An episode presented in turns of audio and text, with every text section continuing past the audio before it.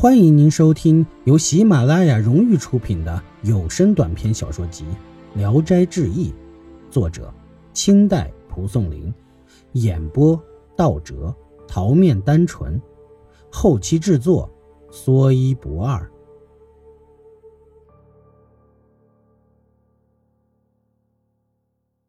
种梨，有个乡下人在集市上卖梨。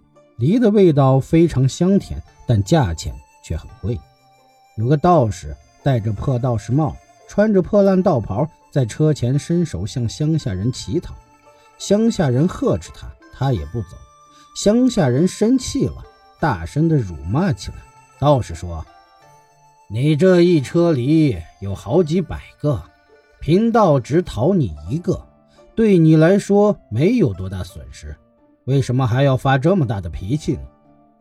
观看的人劝乡下人拿一个不好的梨给老道士，打发他走算了。乡下人却坚决不肯。路旁店铺里有一个伙计，见他们吵得不成样子，就拿出钱买了一个梨给了道士。道士拜谢，然后对着众人说：“出家人不知道吝惜东西，我有好梨。”请大家品尝。有人问：“你既然有梨，为什么不吃自己的？”道士说：“我是需要这个梨核做种子。”于是捧着梨大口大口地吃了起来。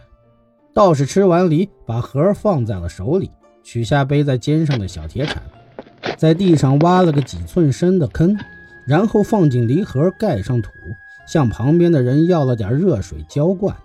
有好事的人便到路边店铺中提来一壶滚开的水，道士接过开水浇进了坑里，大家都瞪着眼睛看着，见一颗嫩芽儿冒了出来，并渐渐地长大，一会儿就长成了一棵枝繁叶茂的大树，转眼间开花结果，那又大又香的梨子挂满了枝头。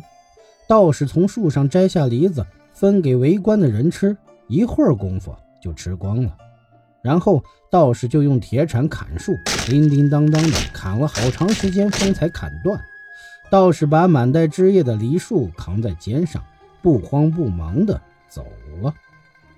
一开始，道士做戏法时，那个乡下人也砸在人群中，伸着脖子瞪着眼看，竟忘记了自己的营生。道士走了以后，他才回来去看顾他车上的梨。却已经一个也没有了，他这才恍然大悟，道士刚才分的梨子那都是他的。再细细的一看，一根车把也没有了，茶口是新砍的。乡下人心里非常气愤，急忙去追赶道士。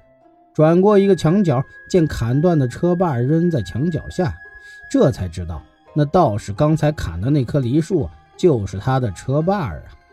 而道士却已经不知去向了。集市上所有的人都笑得合不上嘴。意史是评论：乡人烦闷昏庸的样子，憨态可掬，十分痴傻。他受世人嘲笑也是有道理的。我每每见到乡中妇人、至亲好友向他乞米求助，就表现出一份气愤的样子，就计较说。这是好几天的物资开支了。如果劝他救济危难的人，给孤独无靠的人饭吃，则又愤然，又计较说：“这是十个人、五个人的饭量。”甚至连父子兄弟也极细微的钱财也要彻底计较。一旦关乎荒淫滥赌，则整个囊袋家产也不吝啬，就算刀具架在头颈上。连赎命也来不及，诸如此类的事，正是说之不尽。相对而言，那愚蠢的乡下人的做法，又有什么值得奇怪的呢？僧孽，有一个姓张的人，突然死了，跟着鬼使去见阎王。阎王拿着生死簿一查，训斥那鬼使做错了人。命令将他送回去。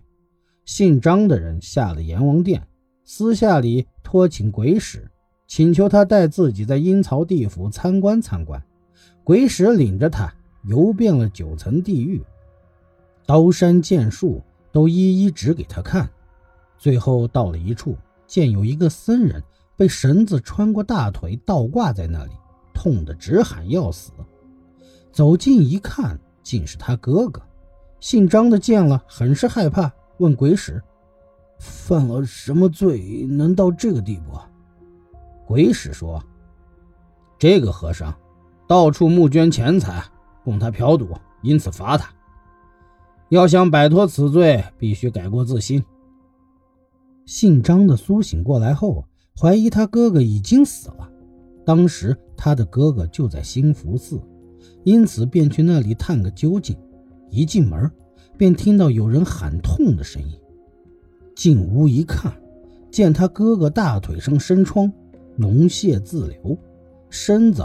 倒挂在墙上，就像在阴曹看到的一样。他惊问：“这是怎么回事？”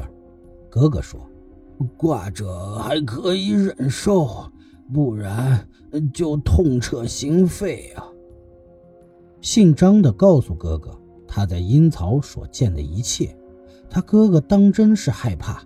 从此，他戒酒、戒赌、戒嫖，虔诚的诵读经文。过了半个月。身体才好了，此后他就成了一个戒僧。易史是说，神鬼地狱的渺茫，这是恶人为恶后用以自我排解的托词。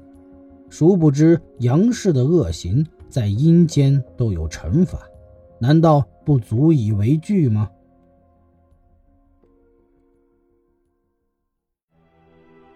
本集演播到此结束。谢谢您的收听，喜欢请点赞、评论、订阅一下，谢谢支持。